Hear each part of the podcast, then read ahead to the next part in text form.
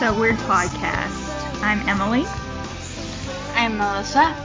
I'm Kat. And tonight we are very excited to be inviting a listener on. You may recognize him from our holiday episodes recently. He contributed to uh, the fan videos. Please welcome Billy. Hey, Billy. Hi, hi everyone. Hello. So we're so excited to have Billy on for this episode where we're talking about Secrets of Sulphur Springs and the uh, second season of the Are You Afraid of the Dark revival because Billy is very into modern Disney Channel. Is that correct, Billy? Would you yeah, say that's true? um, yeah, that's pretty much true. I watch, well, not all the shows, but a few of them. So Just before we get started, uh, you want to tell everyone how you got into So Weird? Yeah, I um saw like a video. I think it was MsMojo. There was like a video, and they like it was mentioned. I think it was like shows to be brought back, and I and then I like saw there was like full episodes on YouTube, but then I just kind of forgot about it. So then when Disney Plus came out, I saw that it was on there, and then I was like, okay, so now it's time to watch it. So the first time you watched So Weird was when it was on Disney Plus? yeah. That is Mhm. so cool. we love to hear about people discovering the show in the last couple years, and you're not the only one. But um, Mhm. thanks for being so involved in our fandom. Mm-hmm. Thank you. Yeah. Yeah, that's awesome.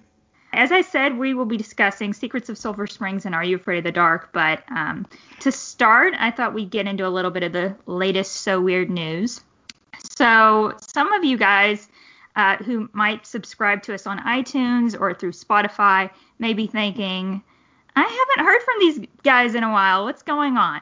Well, actually, we have been putting out um, some material lately, but you may not have caught us because it was on YouTube or uh, we, we uh, advertised what we were doing on social media. So, just a general reminder to follow us on our social media pages. We're on Twitter. It's So Weird on Disney. Um, and we're on YouTube as well. If you search for the So Weird podcast, you will definitely find us on there. We're also on Facebook, facebook.com slash So Weird on Disney, as well as Tumblr, So Weird on Disney.tumblr.com. And we're also on Instagram. So, uh, what have we been doing lately? Um, there was the reading earlier that I was not actually involved in because tests and all. yeah, but even before that, we did a live chat yeah, was the really live chat was fun. fun. on We need to do YouTube. those more often. Yeah, Yeah. I think so.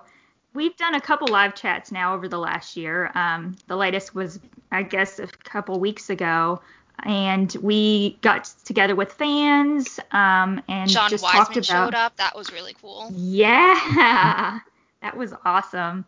And also, we just kind of talked about what our plans are for, you know, future episodes for the podcast and got some input from other fans. It was it was a really fun time. And uh, again, thank you to everyone who showed up for that. Actually, one of the ideas we talked about was doing script readings for some of the episodes for the scripts that we have uh, accumulated over the years. So I guess was it last week? Hmm St. So Patrick's last Day. week, Yeah. yeah, we had our first script reading, and we uh, read the script for Banshee, and Kat was our Fee during that, which was awesome. She did a great Mhm. job.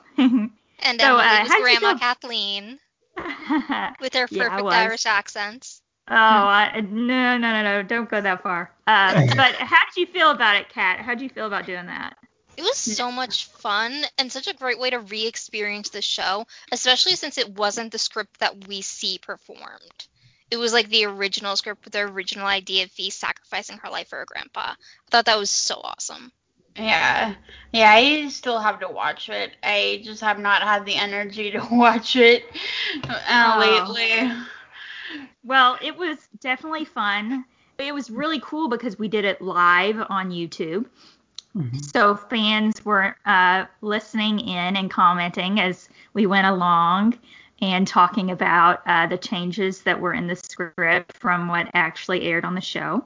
We had two listeners on to uh, take on some of the roles. So Patrick from Behind the Ears and uh, Behind the Magic. That's his new name for his channel. Um, he was on as Grandpa, and Another fan and listener, was on as Molly, and they both did an amazing job. We're really excited about this um, this idea, and a lot of fans seem to enjoy it. So that's why you should be following us on social media because that's how we're going to get the word out about the script readings and that's how we're going to uh, you know let people know that we're looking for people to fill the the roles in the script so you all may end up being involved you may get to play someone when we read the scripts if you'd like Also, the Discord. I don't think you mentioned that. yeah Yeah. Maybe we'll post the link to our Discord in the description on YouTube so people can find us on there. And yeah, we do have a discussion going on with other fans on there. It's a lot of fun. Yeah, there have Um, actually been a lot of people joining there lately. Yeah, I think that we did send out the link recently on Twitter. So, otherwise, there have been updates to the So Weird forum as well. I was able to buy the script for Nightmare on eBay, and you can find the script on our forum. Um, we also have scripts for some of the other episodes now. Uh, we have one, a new one for Family Reunion that Derek, one of the listeners, shared with us. So definitely check out the forum as well. We keep updating it when we get new information. Oh, and Jon Cooksey has been tweeting, and it's been a big deal. what has Jon Cooksey been talking about? Uh, his rewatch Endless was so weird. yeah, I guess we we finally went back since- to it and saw the entire thing, and my heart. He is tweeting about it hit me so hard in the feels. I know, especially when he talked about watching Rebecca and he said that it made him cry and he actually had to stop watching. Mm-hmm. Oh, I understand. I remember in our interview he didn't realize he didn't realize that was a fan favorite and I'm wondering now if he understands why it is. Yeah. Mm-hmm.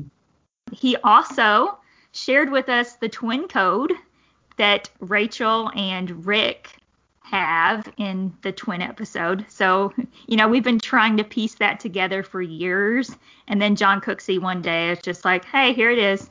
So, yeah, We now have we just, have. like emailed him and asked him for it. he would have given it to us. Well, we've bugged him about it so much over the years. I remember a couple years ago, I was uh, in a public speaking class, and I was actually my first uh, my first uh, speech in that class was um, basically about so weird and how it influenced my life. And I actually asked him if I can uh, get some anything about the show to like use as like a prop and he sent me so much stuff and i'm like i should email him all the time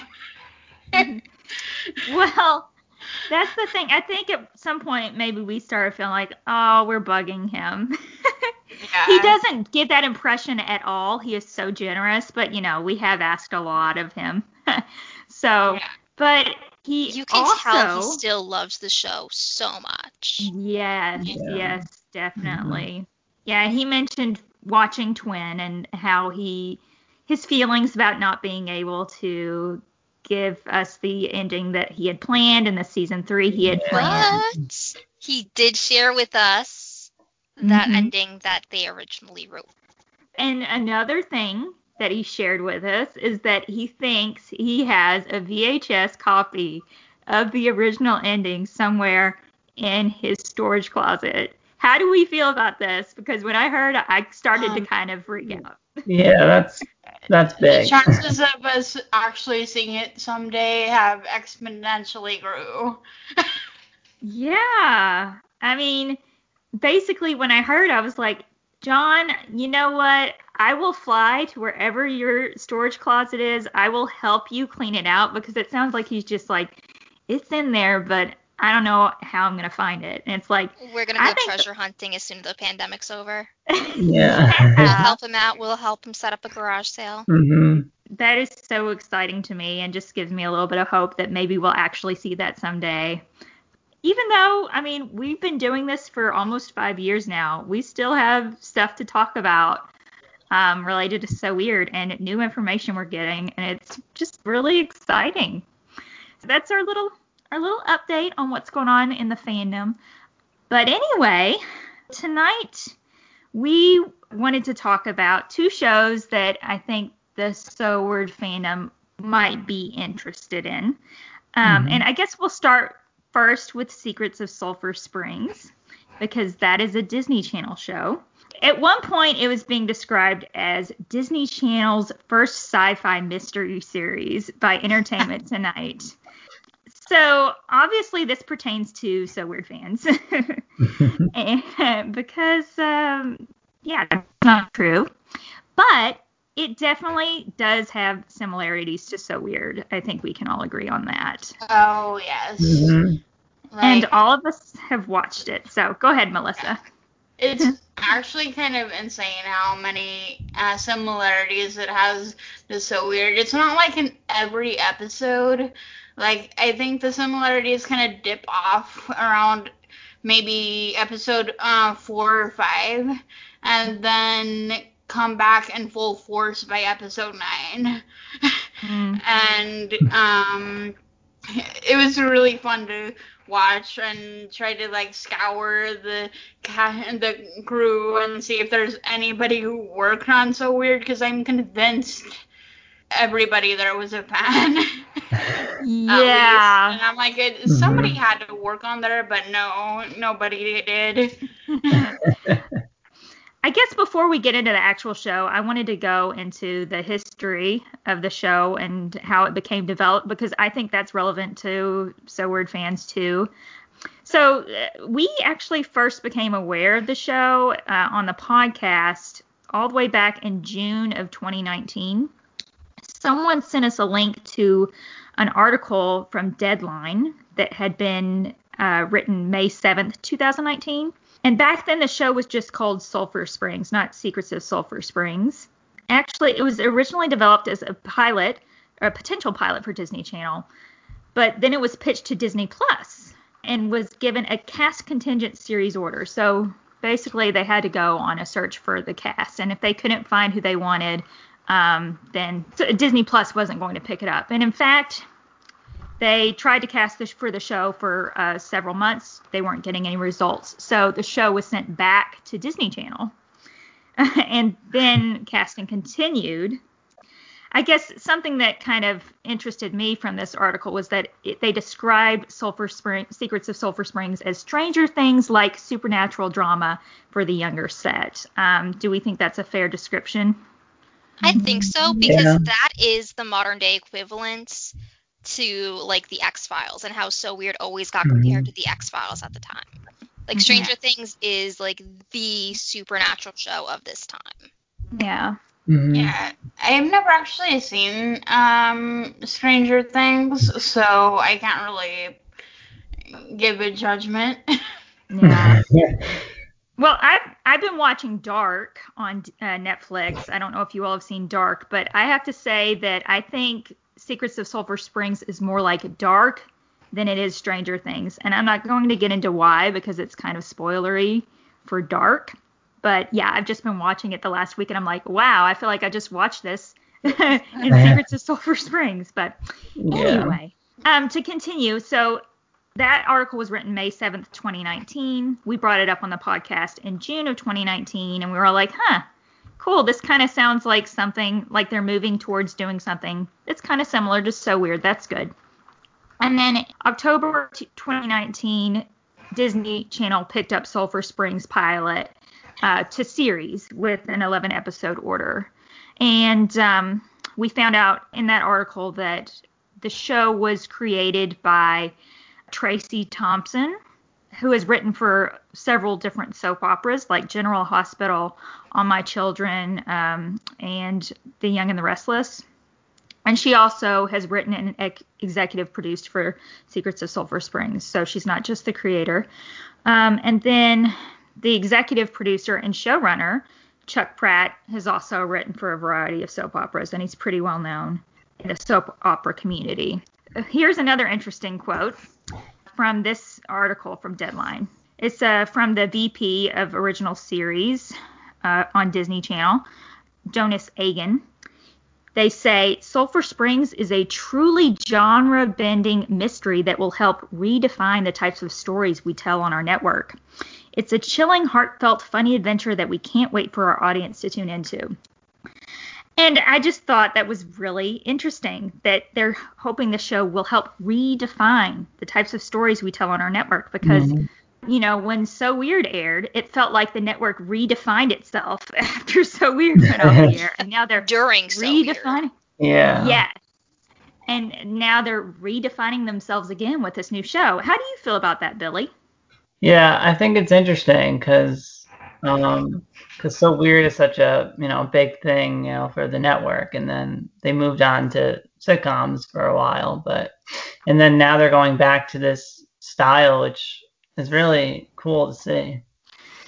Yeah, and you know, I think part of the what, what he was they were saying about the redefining the types of stories we tell. I know that in one of the articles I found, uh, it mentioned that basically they wanted to have a serialized television show, which hadn't been done on Disney Ch- Channel before, apparently, uh, and that's what they got from Secrets of Sulphur Springs. Yeah. Um, and we can get into that more.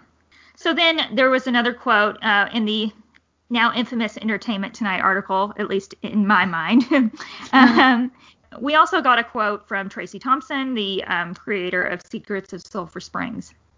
As a parent, I know the challenge of trying to find something everyone in the family will enjoy watching together. The idea behind Secrets of Sulphur Springs was to create a show that isn't too scary for younger audience viewers, but has enough suspense to older kids and even their parents guessing. With mm-hmm. endless twists and turns, Secrets of Sulphur Springs is a spooky, fun adventure that will have the entire family on the edge of their seats. Which I, again, find interesting because something we've talked about on this podcast is how So Weird was something that parents and their children could enjoy. Yeah. Like, I mean, you can basically, like, put So Weird in the place of the Sulphur Springs and that and it would be a fitting review for So Weird as well. exactly. So, you know, when I saw this article, I, I was getting pretty excited uh, about the potential for this show. I saw another interview with the creators on SoapCentral.com. Yeah. Chuck Pratt, um, who was the uh, showrunner for this Secrets of Sulphur Springs, said in the Soap Central article Tracie had come up with characters and situations that were just right for secrets and lies. And the parents, it was kind of essential for me that the parents have a bit of a story arc and be attached to the central mystery, which was completely tied in when we went forward. That was probably the easiest thing for us and the most difficult thing for Disney Channel to relate to. But they totally believed in us and they loved the results. Again, I find that, that really telling. Like the fact yeah. that that was something so difficult for Disney to do. And that does show in what they've been producing since So Weird. And how every show seems to portray the adults as bumbling idiots. Mm-hmm. and you know, one of the things we've talked about over and over again on the podcast is how great So Weird was for, you know, developing the adult characters as well as the children. So, again, hearing this quote, I was just like, I am all ears. This sounds really interesting. So that is the history of the show. It's time to get into our review. we'll start with a little synopsis of the show. Uh, the show is about a boy named Griffin whose family moves to uh, Louisiana.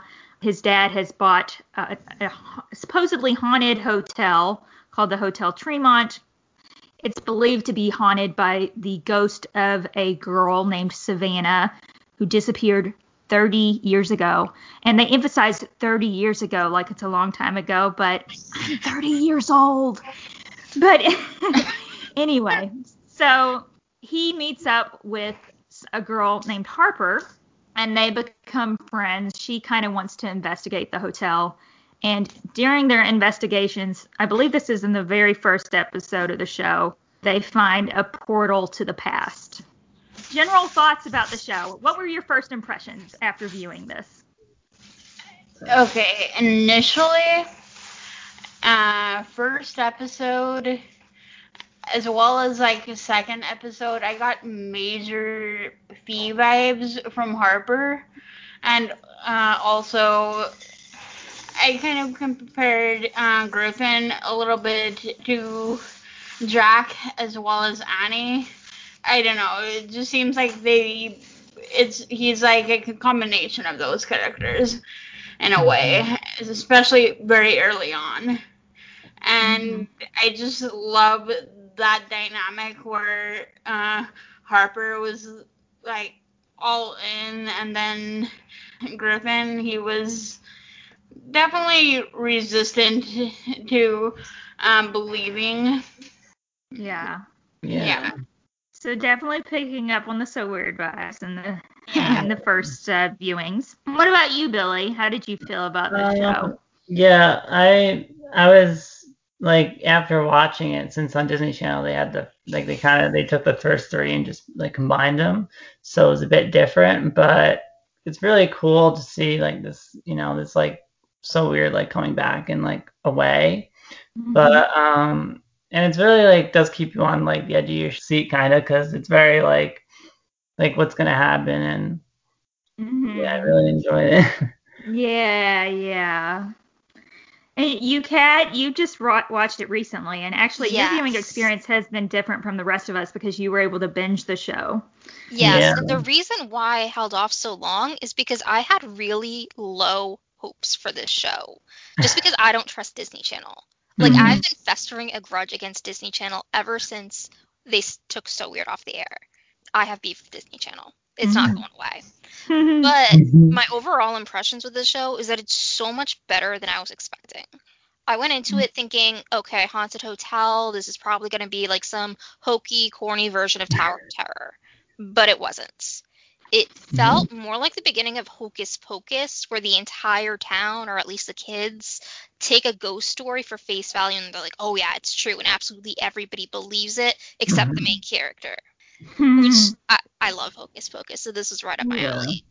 Mm-hmm. And the entire storyline, it's interesting enough to keep your attention going and keep you guessing even when you're above the target audience. I didn't watch it alone, I watched it with my older sister, and she got completely sucked into it as well. My initial plan was to just watch a couple episodes a night, but then she got really into it and was like, "Let's keep going. I, I'm into this." So mm. we switched into two sessions instead. Mm-hmm. But every episode does leave you wanting to see more, and I was disappointed when I got to the ending and realized that's it for now.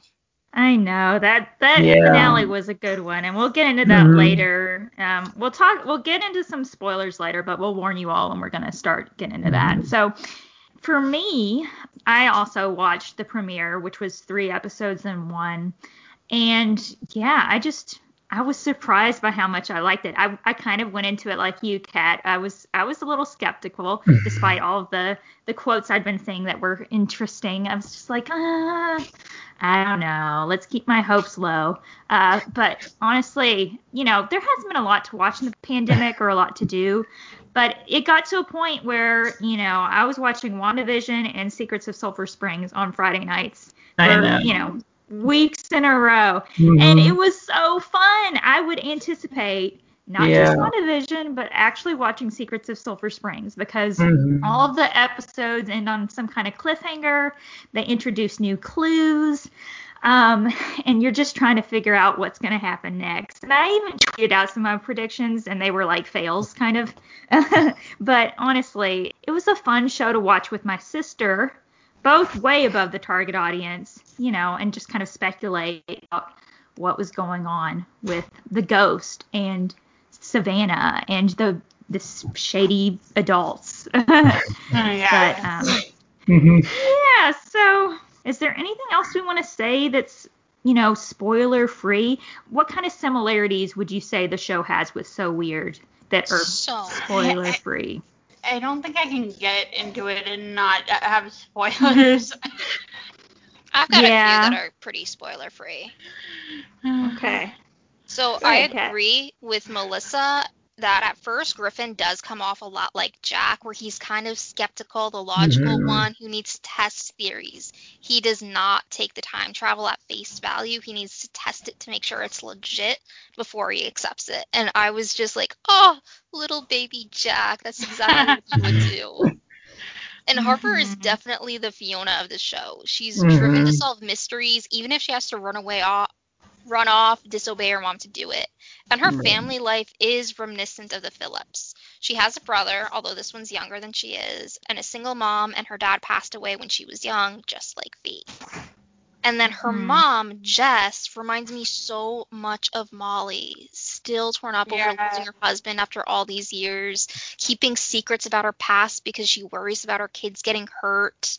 She's a bit more overprotective discipline wise. Like, I don't think I've ever seen Molly actually punish Fee for like running off or sneaking out, unless you count the possession by Brick in which she was confined to her room for an episode. But Jess gives off Molly vibes. She even calls Harper baby all the time, and every time she does, I'm like, oh, Molly. Spirit lives on. Yeah, I happened to uh, watch the rewatch the first couple of episodes over the weekend, and uh, yeah, I don't know why I didn't see the Molly uh, dress connection um, before. Maybe because I was like paying too much attention to her like past self, but um, yeah, when I was rewatching the first couple episodes, I totally saw the connection. I'm like, why didn't I see this before? I guess, you know, some other non spoilery things I thought were kind of reminiscent of So Weird. Uh, so Harper and Griffin kind of have their own ves- investigations going on, and then there are two younger kids on the show uh, named uh, Zoe and Wyatt who are twins, and they are also doing some sort of investigations as well. They kind of reminded me of Maggie and Miranda from the Strangeling episode. They just had the same energy, the same Yeah. enthusiasm. They're cute, but to a point, you know. And um, you're just not really sure that their investigations are actually gonna bring up anything real. but um, It's really funny that you saw the twins and your mind went to Maggie and Miranda for So Weird. Because for me, my take on the twins was that they reminded me a lot of Augie and Ava from Girl Meets Worlds. And I know that hmm. in Girl Meets World, Augie originally was not supposed to exist. Riley was supposed to have an older brother, but then Disney made them change it because they wanted the show to appeal to a younger audience. And I feel like the twins function the same way in the show, where they're the characters who are clearly there to get a younger audience to engage with the show. I'm like, yeah, they're cute, but we could cut them out and I would not care at all. I, I kind of feel the same way. Um, I, they they don't get on my nerves too much, but Yeah. uh, I agree that they're they're there to appeal to the younger crowd. You feel the same way, Billy? Pretty much. I mean, Yeah, so at the beginning, you know, I was looking for those so weird similarities. Like, oh my goodness, every little thing. I was like, oh, that's kind of like the. So, um, you know, Harper's style in the early episodes, she is actually wearing UFO earrings. uh, in a few episodes, actually. She has some of the classic pigtail buns that I always These associate with space Fee. buns. yeah. And she even wears butterfly clips with the pigtail buns in an episode. Someone in the the clothing department or the the makeup department, whoever does that, the hair department. There we go. Yeah, they're they're trolling me. They know that someone's looking for this kind of stuff. But um, but yeah, I agree. It, as time went on, there were there were some episodes where I was like, eh, yeah, it's kind of doing its own thing. But then the so weird similarities popped up more at the end again. All right, so a few other similarities I noticed pertain to like the special effects or the situations that they're in. Like I forget which episode it was because I binge watched, so they all kind of blur together. But one episode has the effect of ghostly footprints, and it totally reminded me of Grave Mistakes. Like Annie Mm. faces the exact same thing. And then there's another message given to the mom through the dusty mirror, which is Right. exactly like the in. Strange Geometry. Yes. And Yeah. there's a scene that takes place at a lake that did make me think of Gone Fishing, where Annie finds out that there's a lake that people once lived in. It's not too similar, but just the whole the fact that there's a lake there kind of brought Mhm. back similar vibes to me. Yeah, and also, um, in the very first episode, I don't know if anybody else was also expecting faces to be po- popping out of those walls when they were walking down that really long hallway. But uh, for some reason, it just gave me strange geometry vibes. I was Mm. totally expecting the walls to be stretching in, like it was with Yeah. the. Also, the characters do investigations, kind of like Fee, on the internet or um, on the microfilm at one point, even uh, that just gave like major so weird vibes of Fee doing research of things that were happening in the past.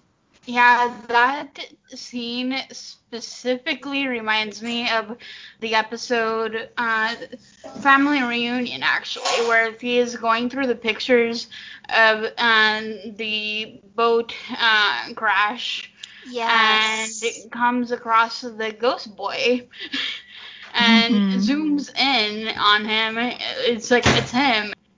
Some of the basement scenes in the first episode or two really gave off family reunion vibes with the blue lighting. Mm-hmm. the uh, first episode, there were actually a few other things that reminded me of uh, so weird, like the opening scene uh, where Griffin like shuts his laptop and looks out the window and into the lightning. It just Mhm. reminded me of a similar scene in Lightning Rod. Yeah, so there's lots of so weird similarities. Um, I think at first when I saw the Entertainment Tonight had advertised it as oh gosh, the first sci-fi mystery series, and also you know just the advertising that I had seen for the show. I don't remember how I saw it. Maybe I searched it out, but it made it seem like there's all this spooky stuff going on. But you know, I felt kind of skeptical about that as the show went along. Like I really felt like it wasn't going to build up to anything uh, at one point. Like I felt like, oh, these this could all be explained away like a Nancy Drew mystery, you know, where there's like some spooky ghost haunting and oh yeah, it's really just bad lighting or whatever. Huh. I would say that actually, and I mean it's not spoilers, but you you'll be surprised. You if Mhm. you're of that same mindset that I was in, that this isn't going to be, uh, you know, anything supernatural in the end. I guess. yeah. Anything else we want to say? Non-spoilery. Griffin and Harper use code names, and their code names are my favorite thing ever. Yes. Oh, I loved that too. I don't know if this is a spoiler. It's not like spoilerly to the plot. Um, but in the first episode where Griffin is uh, talking about uh, Savannah, like I don't know who she is, the way she like looks up the photo on her phone and shows it to him is like so modern day Fee. like I can see her doing that. Yeah, for sure. Mhm. Oh, okay. Just some other things, real quick, about the show in general. Not necessarily so weird, but you know, at one point I was kind of getting a little antsy watching the show. And I know I'm an adult, so I could pick up on things maybe a little quicker than some of the kids watching. But there was a point about midway through the show where I felt like there was something the kids weren't picking up on. And, uh, you know, I wasn't sure if they would pick up on it until the end of season one. Uh, and then the plot ac- actually progressed very quickly once they figured it out what was going on. So I guess I would say it, there is a little part in the middle of the show that feels a little slow to me. Overall, we all enjoyed it, I guess. Yes. Mhm. Loved it so much. so I guess we'd recommend it to anyone. I don't know. Who would you recommend this show to? Literally everybody. Yeah. Especially if you're a so weird fan. Mhm. Even if people who were fans of Hocus Pocus, Tower Yeah. of Terror, anything of like the family friendly creepy vibes, like this show's for you. Yeah. Mhm. Yeah, I was actually telling my roommate she should watch it, but I don't think she started it yet. So maybe one of these days I'll get her started on it. One other thing I would just say is that, um, you know, a good thing about the show is that it seems like it's doing well in terms of rankings. According to Deadline, uh, Secrets of Sulphur Springs ranks as the number one series across all basic cable with girls 6 to 11. So that's good. If you're a So Weird fan, even if you don't want to watch this show, um, as I mentioned on our live chat, it, we should hope that the show does well. If you have any interest in a So Weird reboot or whatever, any sort of uh, continuation of So Weird, because the the similarities are very apparent, uh, and they're so apparent that Disney Plus actually included So Weird in the suggested shows section for Secrets of Sulphur Mhm. Springs once it premiered on Disney Plus. And they didn't do that. They didn't include So Weird in the suggested section for any other program on Disney Plus. You know, even if you aren't interested in checking it out, let's all just hope that this show continues to be successful. If you would like to skip over the spoilers for our Secrets of Sulphur Springs talk, skip to the 50 minute mark. So now we're going to get into the spoilers that we've been wanting to discuss this whole time, but have had to hold off on. So, uh, what do we have to say? What What's the first thing you want to talk about? Okay, the fact that this show heavily implies that Jess and or Ben committed murder as a child. Like, Mhm. sure, Molly can't be a recovering alcoholic because that's too big of an issue for Disney, but murderous parents are fine. Like, what? Yeah. yeah. Like, this is where it gets dark. Like, it kind of surprised, exceeded my expectations and how dark the show would go. Mhm. Mm, yeah, for sure. The drama with the adults is Right. just not something you're used to seeing on Disney Channel. It's To be lot. fair, I haven't watched a lot of Disney Channel in recent years. I did watch Girl Meets World, but now that's several years ago. But but you know, yeah, I totally agree. I was surprised by that. I was surprised by uh, the implication that Ben's wife, I can't remember her name. Sarah. What is Sarah? She seemed to think that Ben was having an affair with Jess Right. you know, like very heavily implied. So, you know, stuff like that really took me back. Yeah, I feel like that was fodder for older viewers like us. Like the question of, ooh, are Ben and Jess going to have an affair? Like that feels like a subplot for the adults. Because I have spent a good part of the show like speculating on that. Because it really felt like Sarah was ready to divorce his ass at one point. Mhm. We haven't gotten nearly as much character development for Sarah as we have for any other adult in this show. So she could just be written off the show and no one would care. yeah. I mean, I understood her viewpoint. He Yeah. lied a lot to her. Yeah. Yeah. They picked up and moved down there, t- and she, he didn't even give her the full reason why. So, yeah, I understood where she was coming from. I guess we could talk about the whole wrap up of the Savannah plot line because I was surprised that it did wrap up as early as it did in terms Yeah. of the mystery of what happened to her. So, what did you all think of that? Uh, I actually really liked it. It, it was, was not what I was expecting at all. I was kind of expecting to figure out she uh, found the the portal, Mm-hmm. uh, especially after we figured out she uh, was in the basement. So I was kind of figuring she got lost in the past, Mhm. but I almost expected to find out she actually died in the past. Yeah, and Yeah. maybe we will find that out. You know, that Yeah. she isn't alive in modern day. I think it would she would be what like 70 or something. I don't know. I didn't. Yeah. I, I was surprised that it wrapped up so early, but I guess part of the reason I was Mhm. surprised is because it did.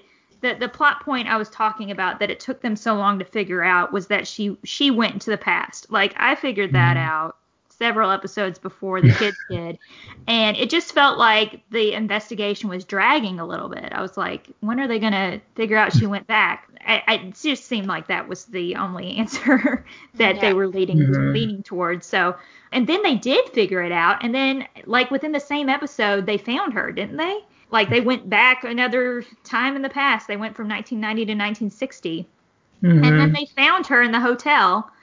And there really wasn't much fanfare to it. It was just like, oh, hey, Savannah, there you are. And I'm like, hold up. This is what this Yeah. whole show, the mystery of finding Savannah, and you all aren't like, ah, Savannah. you know? Yeah. Mhm. I Yeah, do like, like, that she got her happy ending, Mhm. though. Finally getting a family, even if completely it's. Mhm. subverted expectations by giving her that though. Like I was expecting like she was murdered gruesomely, like she got Yeah. taken out with like a dodgeball to the head or something at summer camp, who knows. And then it turns out that she got a fairy tale happy ending in the 60s. Like what? Mhm. yeah. Yeah. Like I guess that's what's keeping the show kid friendly and Disney Channel appropriate, Mhm. Yeah. Yeah. but I, I- found it a little cringy. Mm. Yeah. I, I guess for me, it just, at times, it seemed like the emotional reactions of the characters didn't really correspond with the situation. So, Yes. Mhm. For me, So, the like- biggest part of that was when she sends the message in the can to Ben. Like my sister and I were both cringing when Ben reads it, and his reaction is not like, "Oh my God, she ran away." His reaction is one of relief, like, "Oh, good, the 12-year-old girl ran away, and now she's Mhm. living happily out there in the world somewhere." Like that's a Mhm. really optimistic viewpoint to have a 12-year-old girl who went off on her own. mm. Yeah. Yeah. I, I Mhm. hadn't even thought about that, but yeah, that's true. But I guess um, another thing is like the very end episode with Harper meeting her dad before he dies, you know, Right. and her reaction talking to him. I just compare it to Fee meeting her dad, and I know it's not the same situation because Harper had already had however many years with her dad. It wasn't too many more, but No, you she was know, like she was like four. So I just imagine Fee meeting Rick, you know, and I guess we know that, she, you know, she did, and her reaction to meeting him. And then Harper's just like, yeah, I'm going to fix this, you know, like Mhm. not even, maybe she just doesn't even, I don't know, it hasn't hit her that, like, oh, this is my dad. Like, wow, I, I haven't seen him since I was four. You know, it just seemed a little odd. Yeah, because she wanted to like fix the past and. hmm I thought it seemed like something Fee would do. To like go back and like be inwardly like, oh my god, I'm with him, but ex- externally be like, okay, I gotta keep cool. I can't let him know I'm from the future, otherwise he's gonna think I'm crazy. Yeah, I don't know. I think part of it is the show is it's plot driven, you know. It's it's driven by the mystery. It's serialized. So sometimes the show maybe doesn't give the time characters time to emotionally process what's going on, I guess, because they just have so much to tell. but so how do we feel about the last episode? I'm frustrated by the uh, cliffhanger it ended on. Mhm. Yeah, I wasn't expecting that. I thought it was like maybe like a mini series type thing where this would be like the end, but then it's not. Yeah. When it said it was it was picked up for an 11 episode series or whatever, I thought it was going to be a complete story, but it wasn't at all. hmm Well, So- it definitely opened itself up for a season two. And it Yeah. kind of reminded me of Strange Days at Blake Holsey High, where the network that they had produced it, like who produced it, was going bankrupt. So the creator of the show had their last episode be the main protagonist ending the world, so that the network that aired the show was basically guilt tripped into giving them more episodes in the form of a TV movie so that they could wrap up the plot points. So Mhm. this seemed to me as a way of them kind of strong arming Disney into being like, hey, we need more episodes here. Yeah. Yeah. Oh, How did you all feel about the revelation of Harper's dad's death? That it really wasn't a car crash. That was so Uh, profound. yeah. I was kind of also frustrated by that because I'm like, why, uh, or what was the point of just lying about that uh, for so many years? But Well, that's the thing. Jess didn't lie about it. Harper was the one who had said it was a car accident, and that just shows that Harper was so traumatized by it because her dad died right in front of her. She was Mhm. There, and she was safe on the boat. Like, think about the story that we've seen in the news with the actress from Yeah. Naya Rivera. I Where did think she of had- that. She had Mhm. saved her son, but she had she had to die to do it. Like, if that was you and you have memories of it, that's gonna mess you up. Yeah. Mm-hmm. And it would have been so much easier if her dad was like Rick and that he had died in a supernatural accident, like mm, Jess had implied, because then you have something to blame.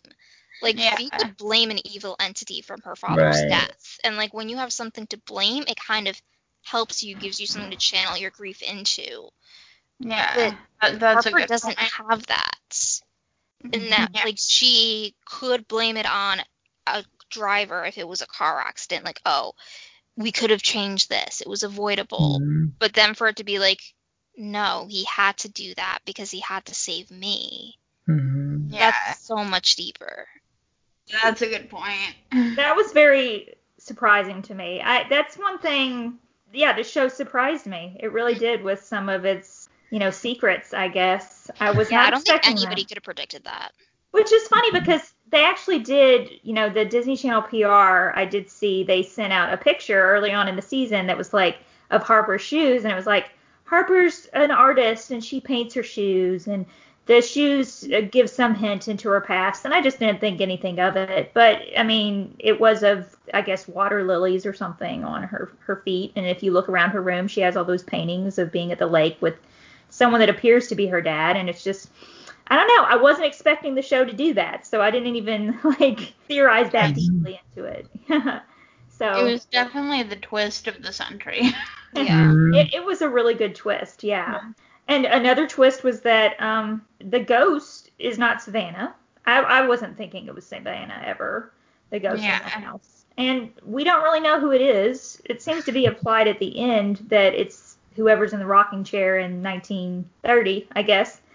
Uh, I don't know if you all thought that too, but it's. I think a lot of people online are still theorizing that it's Harper's dad for some reason. yeah, maybe we'll figure that out in uh, season two. Mhm. Yeah. Well, anything else we want to say about this show? Spoiler. I do have another thing to say about this show of where it goes past the line that Disney had drawn for so weird. Can we just spend a moment on the fact that they showed a group of children at summer camp when Savannah had gone missing? They're looking on at an active rec- rescue mission, and that rescue mission was pulling something out of the water, implied that they thought might have been her dead body out of a lake. These kids are just looking on, and only after they pulled out the item, which could have been a dead body, did they send the children away. So messed up. Mhm. Yeah, I totally picked up on that too. I was like, Mhm. what? Like, would they actually do this? Like, make them sit and watch? I don't know. No That- way. No, like that was amazing. and Mhm. yeah, you're right. That totally went past anything and so weird that they would have let him do it so weird. I also liked that the show addressed racism at one point and how Harper, you know, Yeah. won't be able to do some the same things as Griffin when she goes into the past just because And how Griffin is so ignorant of it. Mhm. Mhm. yeah, that was really surprising. Yeah. I don't know if sh- they'll have to face that in 1930. It seems like, I guess, since it's Harper's family's home back then, um, maybe that won't be as much of an issue at the house, at least. But I don't know what's going to happen with them there. I don't know what they're going to do. Yeah. I don't know either, but I do enjoy how they keep the time travel gimmick fresh. Like as much as I enjoy seeing them time travel to the 90s because ooh the 90s I was a kid then. I feel like that would have gotten old fast if that's all they they had stuck to. So Mhm. I like that they've kind of switched up the eras that they're going to. Yeah. Mhm. Overall, I mean, I will definitely keep watching, which I was not expecting to say Mhm. getting into this show. Yeah. but I'm very much looking forward to uh, whatever's to come. And Melissa, you say it may not be a while till we get the second season. Yeah, I, I was reading that it might not come until like summer of next year, Mhm. which is gonna suck. But uh, I kind of have my own theory as to what the plot of the season might entail if they do have to wait that long and the kids are grown. I'm thinking that maybe there's uh, gonna be a time jump because um, Harper and Griffin and Savannah get stuck in the past and can't come back for some reason. Mhm. and uh, maybe there will just be a time jump and they're gone missing in uh, the present time and just trying to figure things out in the past. Ah, that's a good theory. I'm not sure. Mhm. Yeah. So we asked for any fans of the So Weird podcast who had watched Secrets of Sulphur Springs to share some of their thoughts. On Twitter, Walkout Walrus said, I really liked Secrets of Sulphur Springs. Like I was watching it on Disney Plus and realized all the episodes weren't up, so I actually got a seven day free trial of Hulu Live so I could watch the rest. yeah, that's got to be frustrating because the episodes still aren't all up on Disney Plus. Mhm. Yeah. They are, however, all up on Disney On Demand. So if you get Disney Channel with On Demand, you can watch it that way. Yeah, and they're also on on Disney now. So if you happen to have like Xfinity or something, uh, you can ac- actually use your password uh, for like Xfinity to log in on Disney now. So uh, a few people on Instagram also shared uh, what they thought of the show. You want to read that, Melissa? Or- Uh, yeah. Kay uh, Flynn uh, said it's good. It's nice to see them using uh, real locations. Uh, it feels like a 90s Disney show, and I totally agree. Yeah. They filmed in New Orleans or in Louisiana. I don't think it was New Orleans exactly, but maybe. Okay, and then AKO Lauren Lola wrote that I've seen only a few episodes, but I'm impressed. I actually find it a little scarier than So Weird. And that's something I agree with. I feel like it's edgier than So Weird was. Oh yeah, for sure. Mhm. Yeah, I don't know. I think the lighting of this show, maybe it's just because it's like high definition. It just doesn't look quite as gritty as So Weird. So like, Mhm. I'm not as I, I haven't had any jumpy moments or anything that I might have had uh, if So Weird was on today. I guess like you know Yeah, the ghost boy in the first episode, he made me jump. I don't think it's Yeah. like jump scare scary. I think it's like, oh my god, my parents might be murderers scary. Right. yeah, it's it's a different kind of scare in this show. Yeah. E C Y O C H I M O W I T Z on Instagram said that Sulphur Springs is interesting, but wish they'd get on to the point already. So I have to assume that you have been watching on Disney Plus and are waiting for uh, new episodes to appear on there because I think they do get to the point. Mhm. You just Cut wait till episode 10 or 11. They get to it very quickly that, at that point. The last comment we got from Instagram, we don't seem to have the full username, but it's sweetgrass.wins said that they're thinking of watching it. Trinity on Discord says that she watches uh, Secrets of Sulphur Springs every Friday night and she really enjoys it. I really enjoy the mystery in, that's in every episode, but I hate always being left on a cliffhanger. Mhm. I completely agree. I don't know. I really enjoyed watching it one episode at a time. yeah. It gave me same. something to look forward to in the pandemic when there's nothing to look forward Yeah, to. same thing with WandaVision. Like, Yeah. watched both of, like all these three. Like, it was great. Yeah. Yeah, I actually do also enjoy uh, shows that I uh, watch every week just because it gives me time to really sit and think about the Mhm. episodes before watching the next one. Yeah, I actually grown to really dislike the Netflix style of dropping the whole season in You know. uh, one day yeah. be, for that reason. hmm Uh, also on Discord, um, Cats and Books 8 says Sulphur Springs is the best show Disney has put out in years. It's very engaging. It reminds me of Netflix's Locke & Key in the best uh, way. Uh, by the time it's over, uh, I always uh, wish it was longer.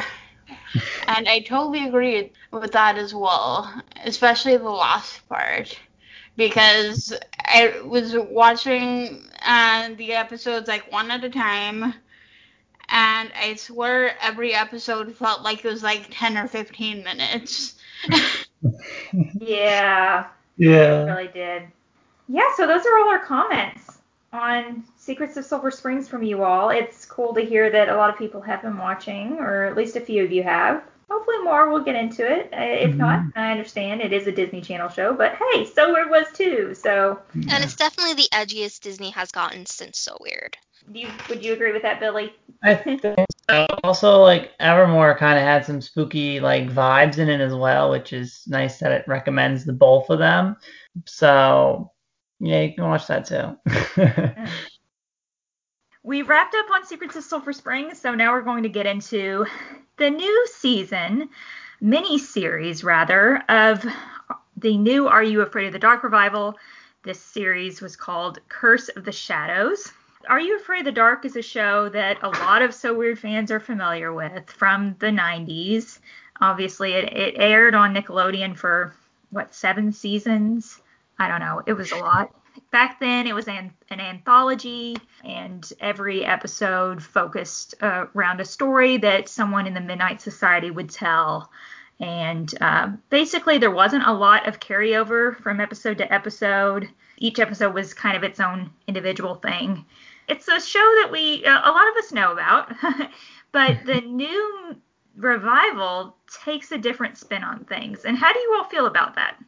yeah, I like the new one better, even though I've only seen like an episode of the original one, but that's just because it's like it's like older, like so weird, but so I have Disney Plus, so I actually, you know, I'm seeing so weird. But um with Afraid of the Dark, it's on the new their new service, but I don't really need another service. But um I've seen an episode once because Pluto sometimes airs it, so I went to it one time it was on. And I was like, I need to watch this a bit. So I only saw an episode, but yeah, the new one is much better. Yeah. Yeah, well, if you're going by just one episode, it's kind of hard to judge because in the original series, like every Yeah. episode was so different from each other. right. And then also as the show went on and the cast of the Midnight Society changed, that had an impact too. No. But I do agree mm-hmm. with you in that I actually prefer this version of the show better. Yeah, because I like more time to tell the story. Yes. They can delve deeper into the story, put more lore into each one. And I really like how they're able to flesh out the characters of the Midnight Society this way. I think that's one of the Mhm. highest points of the new series for me. Totally agree with everything you all are saying. I mean, I am nostalgic for Are You Afraid of the Dark, uh, the original series, and I bought all of the episodes on Vudu a few years ago. You know, there are some episodes I look back on and that they still scare me, or they still remind me of how much they scared me when I was younger. Or, you know, I still appreciate the twists in the episodes. I feel like I. I I'm more drawn into the story uh, in this new version and the characters. You you grow to care for the characters over the season um, because yeah, their personalities are so developed and th- there's a lot of character growth. I, I guess I would say, which I always appreciate shows that are more character driven than plot necessarily. So anyway. I just wanted to say that because that actually is uh, uh, something that a lot of diehard Are You Afraid of the Dark fans don't really like about the new series. It seems like, at least the ones who maybe aren't giving it a fair try, uh, basically they just they don't like that the show focuses on the Midnight Society. It's just not true to the spirit of the show, I guess. That's what I've heard some people say. But Hmm. anyway, yeah, the first series of the Are You Afraid of the Dark revival came out in 2019. It was just three episodes, and basically the story was completed by the end of the series. So there was a whole different Midnight Society in that series, and the new series is completely different, different mm-hmm. cast. This series is called Curse of the Shadows. Okay, so this season revolves around a group of children in the Midnight Society where they live in an area with the haunted woods that no children is allowed to go in after dark, otherwise, they will be captured by the Shadow Man. And the new Midnight Society has their leader who has unfortunately gone missing after going into the haunted woods himself. So now it is up to the Midnight Society to find out what is haunting these woods and how do they break the curse of the shadows to free their friend. What were your all's impressions of the the series overall? It's definitely scarier than Secrets of Sulphur Springs. Um, more because it's like jump scares, and that's kind of like, ooh. Yeah. I mean, there are some concepts in the show that are scary as well. Mhm, Uh, you know, like someone gets possessed at one point, similar to So Weird. Uh, when Jack gets possessed, that really freaked me out as a They have to perform a seance. Yes. That kind of reminded me yeah. about the episode with Annie and the talking board, Right. and then also Medium with Fee. yeah. Mhm. I was surprised. So around the time I watched, I guess the second episode of the Are You Afraid of the Dark series, I had recently watched The Shining, which I'd been hearing for years was like everyone's favorite horror film, and I'd Mhm. never seen it before. And I watched it, and I was like, okay, this is fun, but it's not like scary. Like I don't know, I didn't think it was all that scary. And then I watched Are You Afraid of the Dark, the second episode of the series, and something actually really scared me. I was surprised. And I actually tweeted that out, and then the showrunner for this season liked it. yeah, it really is very creepy. Yeah, Yeah. I would go as far as to say that this is the best iteration of the show yet. Like Mhm. scarier than the original, better than the first season was when it first came out in 2019. Like there were moments I turned to my sister and was like, "This is better than the Are You Afraid of the Dark we got as kids." hmm Mhm. I honestly feel the same way at this point. You know, when I saw that this was going to be six episodes, I was a little concerned because it's six episodes and it it seemed like it was going to be with the same monster over six episodes. So it was like, how are they going to keep this up? Like at some point it's going to get old. But they kept reinventing the Shadow Man and what he was capable of and the situations that they were in. I was Mhm. not bored once watching the show. Not at all. Very entertaining. Yeah. Obviously, as the So Weird podcast, we spend a lot of time comparing shows to So Weird, but this series actually reminded me more of Supernatural. It's mm-hmm. early in the series where we get a clip of this young girl Zoe and her encounter with the Shadow Man. And it felt a lot like one of the openings for Supernatural in season one or two, where you get this character who's not related to the main characters, but it kind of sets up the ghost story. Like this season has Supernatural vibes, and I'm here for it. Have you ever watched Supernatural, Billy? No. Oh, you definitely have to check it out. At least for the first five seasons. After season five, it, it's over. You Mhm. It to might say there's ten more seasons. There's not. It is over. I mean, people say So Weird is the original Supernatural all the time. So Mhm. I don't know if I particularly like that comparison, but I mean, it is fair. It's very fair. So yeah, Mhm. definitely watch Supernatural at some point. But Okay. anyway, yeah, I, I I know what scene you're talking about, and that definitely did give off some Supernatural vibes. You know, Supernatural had a lot of Monster of the Week episodes too, so there were some sequences in this series that definitely seemed like could have been in Supernatural. Uh, you were talking about how this series kind of focuses on the Midnight Society and how that's actually to its benefit. So, what do we think of the characters in this show? I love Mhm. how each member of the Midnight Society is given their own role to play, and it's something that's discussed throughout the series, and it's always emphasized that each role matters. Even if you think you're in- an insignificant side character, Yeah. you're not. You have the greatest power to triumph in the story. I thought that was so powerful, and it reminded me a lot of Harry Potter in some way, in the way that the Golden Trio, like all three of them have their strengths, and they can't do it without each other. Yeah, I, I, I definitely agree. Every character had like a, a shining moment, I guess. Mhm. Yeah. And yeah, they, they all have very fun personalities. Uh, it just seems like, I don't know, this is one of those shows where sometimes the cast, you just don't see them really clicking, uh, you know, with some shows, or it just doesn't seem believable. But here they do interact like real kids, you know, and it seems very believable that these people could come together and stop something horrible from happening, I guess. and, and have that have that bond, you know, that's portrayed in this show. In terms of callbacks to Are You Afraid of the Dark, did you feel like it was too much? Did you feel like it was too little, like to the original series?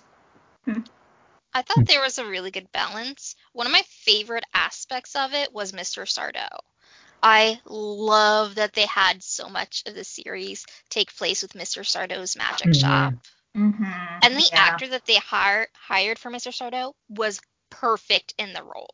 Yeah, Mhm. I know. He was one of my favorite parts for sure. I just Yeah. feel like you know, we didn't really talk about the acting in Secrets of Sulphur Springs, but but the acting bes- in both shows was really good. I thought. Mhm. Um, yeah, Yeah. and Are You Afraid of the Dark? There were some times when the characters got pretty emotional, and it was all very believable to me. hmm Um, yeah, it didn't feel like you know kitty acting, I guess.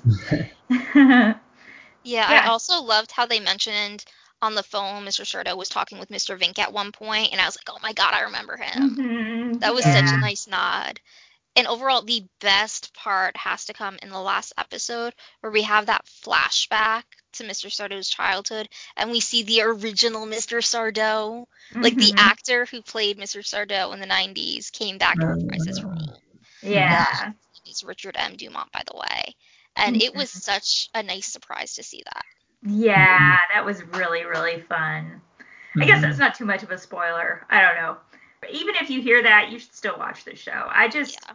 honestly, they really they really went there. Like they really pushed the boundaries for kids television, I feel like. Not just with the jump scares. I mean, I don't want to get into too much, but there is a death in this show.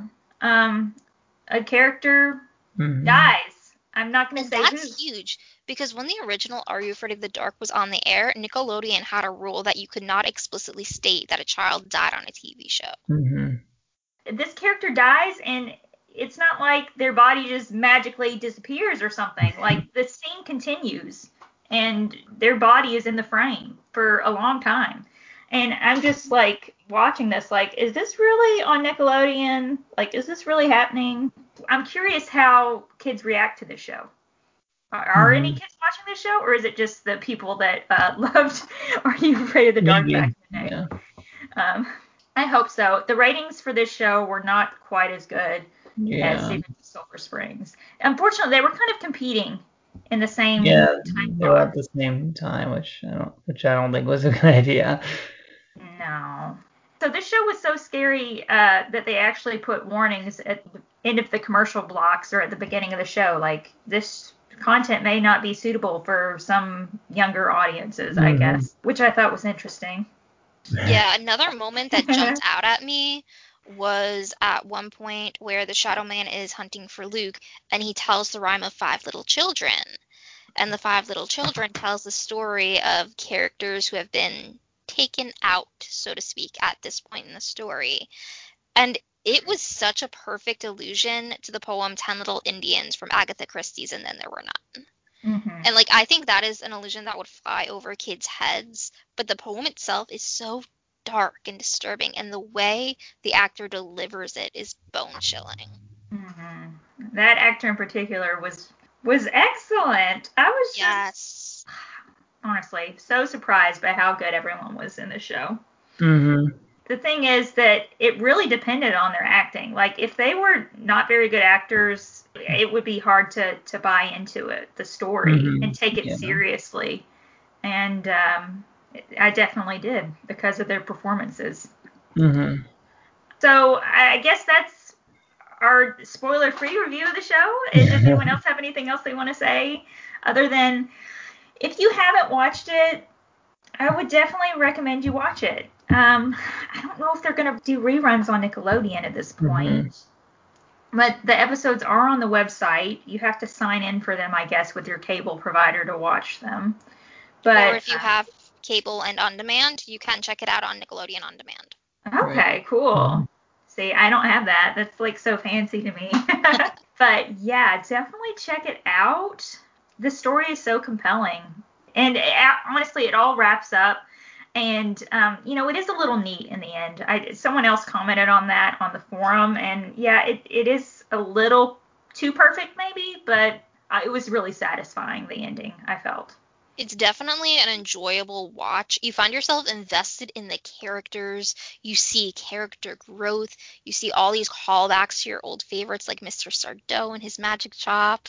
hmm and a nice nod to the original opening that opens with the boat since this midnight society has their meetings in the boathouse which i Mhm. thought was pretty cool but this really is such a fun tv show that's darker than our original are you afraid of the dark was so Mhm. it's definitely worth your watch And because it was the Curse of the Shadows, there were a lot of times when I just wanted to sing this so weird theme song, and the darkness is the light. And actually, they called, they, they talked about light and darkness a lot, and I was like, Right. uh, I don't know if it's something So Weird fans in particular will will find similar to So Weird necessarily. But if you liked Are You Afraid of the Dark, definitely give give the new miniseries a chance. hmm We are getting into spoiler territory now for Are You Afraid of the Dark. If you don't want to hear any spoilers, skip ahead to 11845. All right, so I just want to touch on the development of Colin's character throughout the series because we don't see much of him at the beginning because he's missing, but I feel like they really delve into his character through the society's investigation into his disappearance. And throughout the Mhm. beginning of the series, like he comes off as such a jerk. Like he seems to strike me as the type of person who thinks he's always right, acts as a Mhm. leader because he takes charge of the situation, and it seems like Luke isn't able to find his footing because Colin kind of overshadows him. hmm But then by the end of the series, he's learned that he's not all right all the time, not to take his friends for granted, and he just seems like such a softer soul all around. Like I really loved his Mhm. character development so much in this. I kind of agree with you. At the beginning, I was like, okay, this guy's really kind of annoying. Why why did they Yeah. like him so much? Why are they trying so hard to save him? Not really, but um, yeah, his name's Connor, right? Oh, was Yeah. it Connor? I've been calling him Colin Mhm. this entire time. Yeah, yeah, I think it's Connor. But that actor's portrayal of like being possessed by the Shadow Man and and all that, it was it was fantastic. I've already said that, but um, now that we can talk about it, I mean, yeah, the scenes in the school at the glow night party when Mhm. he's in the he's in that room with uh Gabby and he locks her in. Oh man. Like I had chills. Yeah, it was terrifying. Yeah. I think a lot of these actors have been in other things, right? Some of them have been in Nickelodeon shows before, I think. At least the guy Luke, Yeah, Luke was. he was in like Just- astronauts I or think, was, something. I think it was just the astronauts, yeah. Yeah, okay. Sure. Yeah, and he was also in A Dog's Purpose, the movie Wonder. you know, by the end of the the series, you you feel kind of hopeless along with Luke because all of his friends have disappeared. And I, again, Mhm. I just thought that was really bold of Nick to go that route. And just like the end of the second ep- the second to last episode, you find out that Sardo has died. Apparently, Yes. Right. he's gonna do a séance with Sardo, like right Mhm. after he died. Like, how messed up is that? Oh, my. Oh. We just- also need to talk about how apparently it's a trend now for characters to time travel to the 90s. Mhm. Because that happened in Secrets of Sulphur Springs, and it happens in Are You Afraid of the Dark too, where the girl who originally disappeared into the woods was a girl named Judy who went there in the 90s and died Mhm. trying to save her family's lighthouse. hmm The whole backstory of the Shadow Man was just really interesting. I, I, I just don't still fully. I mean, so she's trying to save the lighthouse. Why does she feel like she has to turn it on? Like at that point, it's it's already over, right? I feel like it's more of a symbolic thing Mhm. for her to like, okay, I'm gonna defy these orders. I'm gonna show you we are not closing this lighthouse. Yeah. It's Mhm. just you know, it's like, oh, that's what leads to her death. She felt like she had to to go find the key that her dad threw out. Mhm. it was still really interesting and, and compelling how her dad ended up becoming the Shadow Man. Uh, You know, he would go to whatever lengths to Mhm. bring his daughter back, and I mean, in the end, it was a good plan, right? Mhm. she she does come back in the end. Uh, yeah, not at all in the way he intended. I know. What happened to him? I don't think it shows us. Yeah, which is probably for the best. Yeah. Uh, you know, you don't want to see that this guy did something so traumatic to everyone just got to live his life like nothing had happened. I don't know. Maybe you do, but Well, I think Judy would, yeah, yeah. because Judy still has no idea of what her dad did. Mm-hmm. right. Yeah, and I mean the finale, the the final episode, Luke speaks to Sardo and looks back into Sardo's memories kind of in the same way through the seance. You know, that kind of stuff, I don't know. At this point, I was just like, I'm loving this. I don't even care if it makes sense, you know? Know. But there was some of that that I was kind of confused about. Like, how did he figure out that they needed to use the book and that, and how did they piece that together? Like, it explained it, but I was still a little confused, I guess. Maybe, I don't know. Maybe I should rewatch it. Mhm. You know, I was so impressed by the fact that Sardo died. I was glad that he came back in the end. Mhm. Um, yeah. But it was Mhm. kind of like, oh man, I don't Way to ruin a good plot point. yeah. yeah. Yeah, but again, I was happy he lived. It seems like he doesn't remember them, right? Or They does left he? that ambiguous because Yeah. at first it's like he, he doesn't, and then at the very end when it's just him and Luke, he gives Luke a warning. I forget exactly what he said because I only watched it once, but it gives you that hint of like he does know. Mhm. Yeah. I in the end, I'm happy either way, but I was kind of hoping that he'd stay dead too. you know, I feel the same. Like I'm Yeah. glad he's back, but then it kind of diminishes his death. Yeah, and you know, because also the the show acts like, oh, all those kids that were in the Shadow Man's like, uh, you know, lighthouse or whatever. Dark House. Yeah, the dark Yeah. house. Thank you. They won't be able to make it into the light. It's been too long. I Oh, know. that's so sad. And that Oh my God, also was have like, to talk about that scene with Zoe. Right. I was like, Like, that thing where. Zoe hangs back and Connor goes back for her and holds her hand and leads her into the light and she just Mhm. fades away. I, Like, I, oh my goodness. it was so sad. I know. Yes. And then in the end, she's she's okay. you know. Yeah. But again, I I understand why it, it ended up being just a really happy ending. I guess that was I understand. The showrunner of season two of Are You Afraid of the Dark is named J.T. Billings, and um, if you look at his Instagram, one of the things he says in his Instagram profile bio is, "I don't want realism, I want magic." So, you know, I'm not too surprised hearing that that's kind of his mindset, that that's the way he went with everyone getting a happy ending in the end. As far as characters go, a couple points. One, I love the relationship between Hannah and her younger brother Seth. Mm-hmm. Like the way that she tricks him with holding the glass of water with the broom handle to the ceiling Right. so that she can sneak out, and the way they both play that same prank on their mom later. Like that's just classic siblings. Mm-hmm. Like it, it's so funny to watch them together. Yeah. And I can relate to being the annoying younger sibling wanting to hang out with your older sibling's friend because that was me as a kid. Mhm. So I loved Seth in this show. And I was also so rooting for Luke and Hannah. The subplot of their crush on each other was adorable. I shipped it absolutely. Yeah. Oh, I didn't get too into that part Yeah, of it. I mean, I I- thought it was kind of cute, but I I do agree with you about Seth. So I was watching Are You Afraid of the Dark at the same time I was watching Secrets of Sulphur Springs, and I was just kind of reflecting on the the fact that I was enjoying Seth's presence more in Are You Afraid of the Dark than I was the twins' presence in Secrets of Sulphur Springs. Mhm. I just felt like, you know, there was a reason for him being there, and the show Mhm. made it pretty clear. He deserved to be part of the Midnight Society. Right. He you know? existed as part of the story, not as part of audience engagement. Yeah, Exactly. And the difference between Yeah. that is clear. Yeah, Right. totally. And then also at the ending, it goes all meta when they're at the glow dance and Jay finally gets a girl and they're talking about reboots versus originals. That was Mhm. such a great way to end the show. I know. Mhm. I I could see some people rolling their eyes at that. You know, like it's too breaking the fourth wall or whatever. I love it when shows break the fourth wall. I know. I, I liked it too, and you know, I felt like it was it was a good point. They said what the, the original's always better, but the Mhm. reboots can be fun. yes. So you know, Yeah. I think that's something to keep in mind as so weird fans too. If we ever get a reboot, we better have fun with Mhm. it and not get too, you know, Right. just yeah. enjoy it for what it is.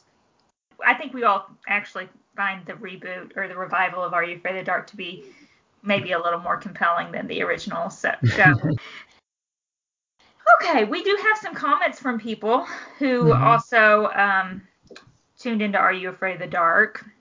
All right, so this comment comes from Nate on Twitter. I watched Are You Afraid of the Dark, Curse of the Shadows, and as a huge fan of the original, I thought it was great. I thought it was some of the best children's horror in recent years. Lots of nods and references to the original show and had a really great storyline. I agree with all of that completely. Yeah, the storyline was it, it kept me drawn in more even than the the season one. Although I really liked season one. That's the thing I is that. Me too. Mhm. season one when it ended, I was like, oh goodness, I really hope that they keep this cast around. I really like this Midnight Society. Yeah, I was like, kind of they're, liking it. they're And so then great. this just blew all expectations out of the water. Like it's Mhm. that good. But I'm still find myself thinking, oh, I really like this cast. Oh, I hope they don't get a Mhm. new one. Yeah. But at the same time, you know, if the show keeps, you know, getting Yeah. better and better, I mean, what can you say? Yep. Great comment. We didn't really get too many comments on our You Are Afraid of the Dark, but on our forum, Betsy, known as Mischievous Monkey on the forum, posted a review. So I'll, I'll go ahead and read that. But Betsy, if you don't know, is um, also involved with the So Weird podcast. She runs a lot of our social media. Um, she's great. So everyone, give a shout out to Betsy. She's awesome. So she said it was so good. I watched the entire series this weekend. Three things I didn't like. The younger sibling tropes are tiresome. The romantic storylines in these shows never keep my interest. There were too many jokes about how old the 90s are. What I did love is that the girls solved their own problems with science, spoke up to adults and the friends, and even one scene, a female lead walks away from a male lead when he said something rude to her. Yay to girls who don't accept BS. Also, the boys hugged and cried together, expressed emotion without judgment, and at one point, I won't spoil why, grabbed hands. Not once did they make gay jokes or have characters exchange disgusted faces in these scenes. It meant so much to see that kind of respect and healthy friendship. I loved that Are You Afraid of the Dark didn't hold back and trusted if their audience wanted to see it because it's scary, they got what they asked for. Their overall story had some terrifying jump scares that I'm sure would have given me nightmares as a child, but I found entertaining now. And while I think the ending was too neatly wrapped, I appreciate them not forcing cliffhangers or leaving things open. It was satisfying, and I can imagine watching it during Halloween.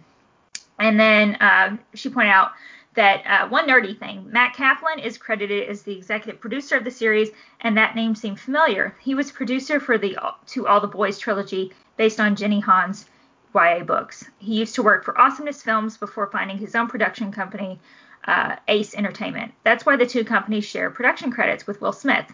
Yes, that Will Smith's Overbrook Entertainment. Awesomeness and Overbrook were behind part one, but because of Kaplan's position change, Awesomeness, Overbrook, and Ace share credits on parts two and three. So yeah, that's pretty interesting. Some really good points in there.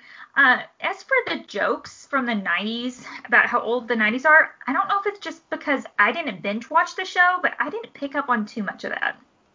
Yeah, me neither. Yeah. But maybe if you binge watched it, it would be more noticeable.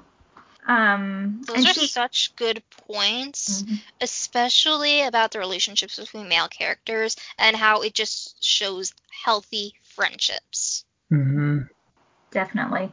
And she said that um, you know, they didn't make any gay jokes, which uh, you know, I certainly appreciate as well. Just wanted to point out that JT Billings, the showrunner for the show, is openly gay, so it's important to have that kind of representation Mhm. uh, behind the scenes as well, because obviously that wasn't going to fly, I'm sure, for him. Thank you all for your comments. And I hope you guys all go check out Are You Afraid of the Dark? Curse of the Shadows if you hmm. haven't already, because it is such a fun, enjoyable watch. You get sucked into these characters and their little lives. Hmm. It's entertaining, it's scary at some points. Mm-hmm. It's just such an enjoyable ride. hmm all right, Melissa, you're welcome to come back on.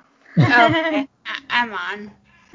And Well, I'm so tempted to watch it now.